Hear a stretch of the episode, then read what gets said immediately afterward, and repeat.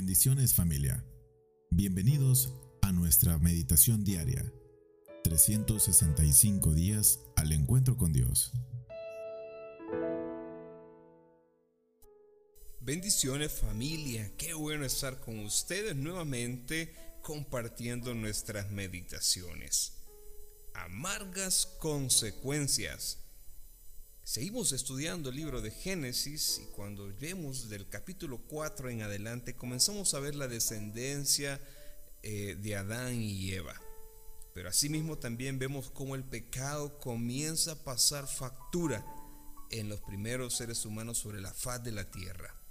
Los efectos del pecado, tarde o temprano, serán evidentes en el ser humano.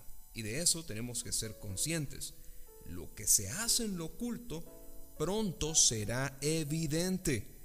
El pecado, a través de ese engaño tan grande por medio de Satanás, vino lógicamente a matar, a destruir y a dividir al hombre.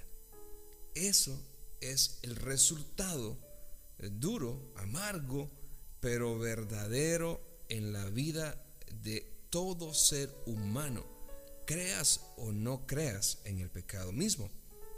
Pero Cristo vino a deshacer las obras del diablo. Él vino a salvar lo que se había perdido.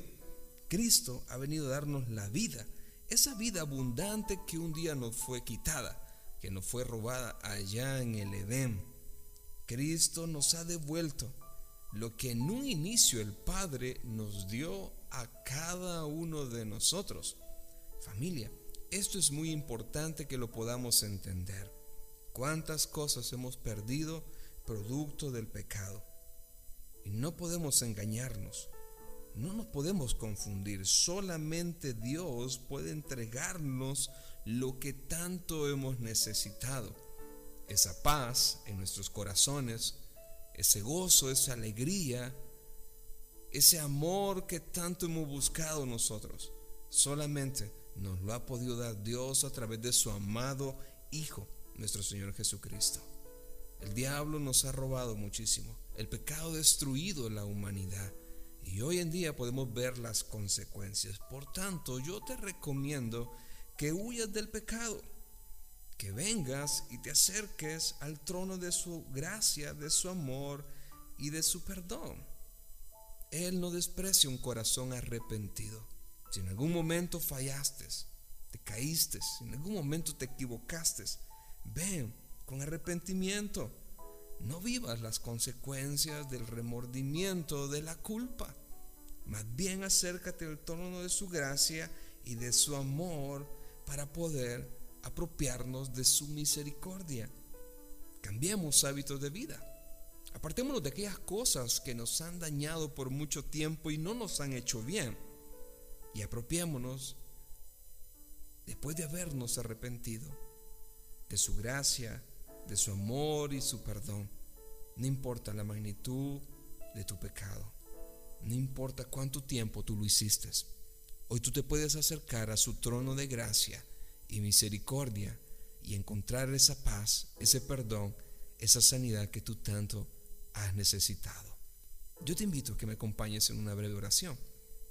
Amado Señor Jesús, te damos gracias por haber venido a esta tierra, por haber sido obediente al propósito del Padre de venir a salvar lo que se había perdido. Perdimos muchísimas cosas antes de haberte conocido, pero hoy que te conocemos, entendemos que hemos ganado enormemente al estar contigo. Nos arrepentimos porque muchas veces te hemos seguido fallando nos volvemos hoy a ti con un corazón sincero y humilde, reconociendo que nada somos sin ti. Pero a la vez también entendemos que es tu gracia y tu misericordia la que nos han sostenido cada día. Gracias, amado Dios, por tu palabra. Gracias por levantarnos. Gracias por amarnos tanto. Gracias por no importarte quiénes fuimos y lo que hicimos. Ha sido más importante para ti lo que ahora somos en ti, Señor Jesucristo. Gracias te damos en este día. Quédate con nosotros y síguenos edificando en el nombre de Cristo Jesús nuestro Señor. Amén. Y amén familia, que el Señor te bendiga en gran manera. Nos encontramos mañana en una nueva meditación. Dios te guarde, Dios te bendiga.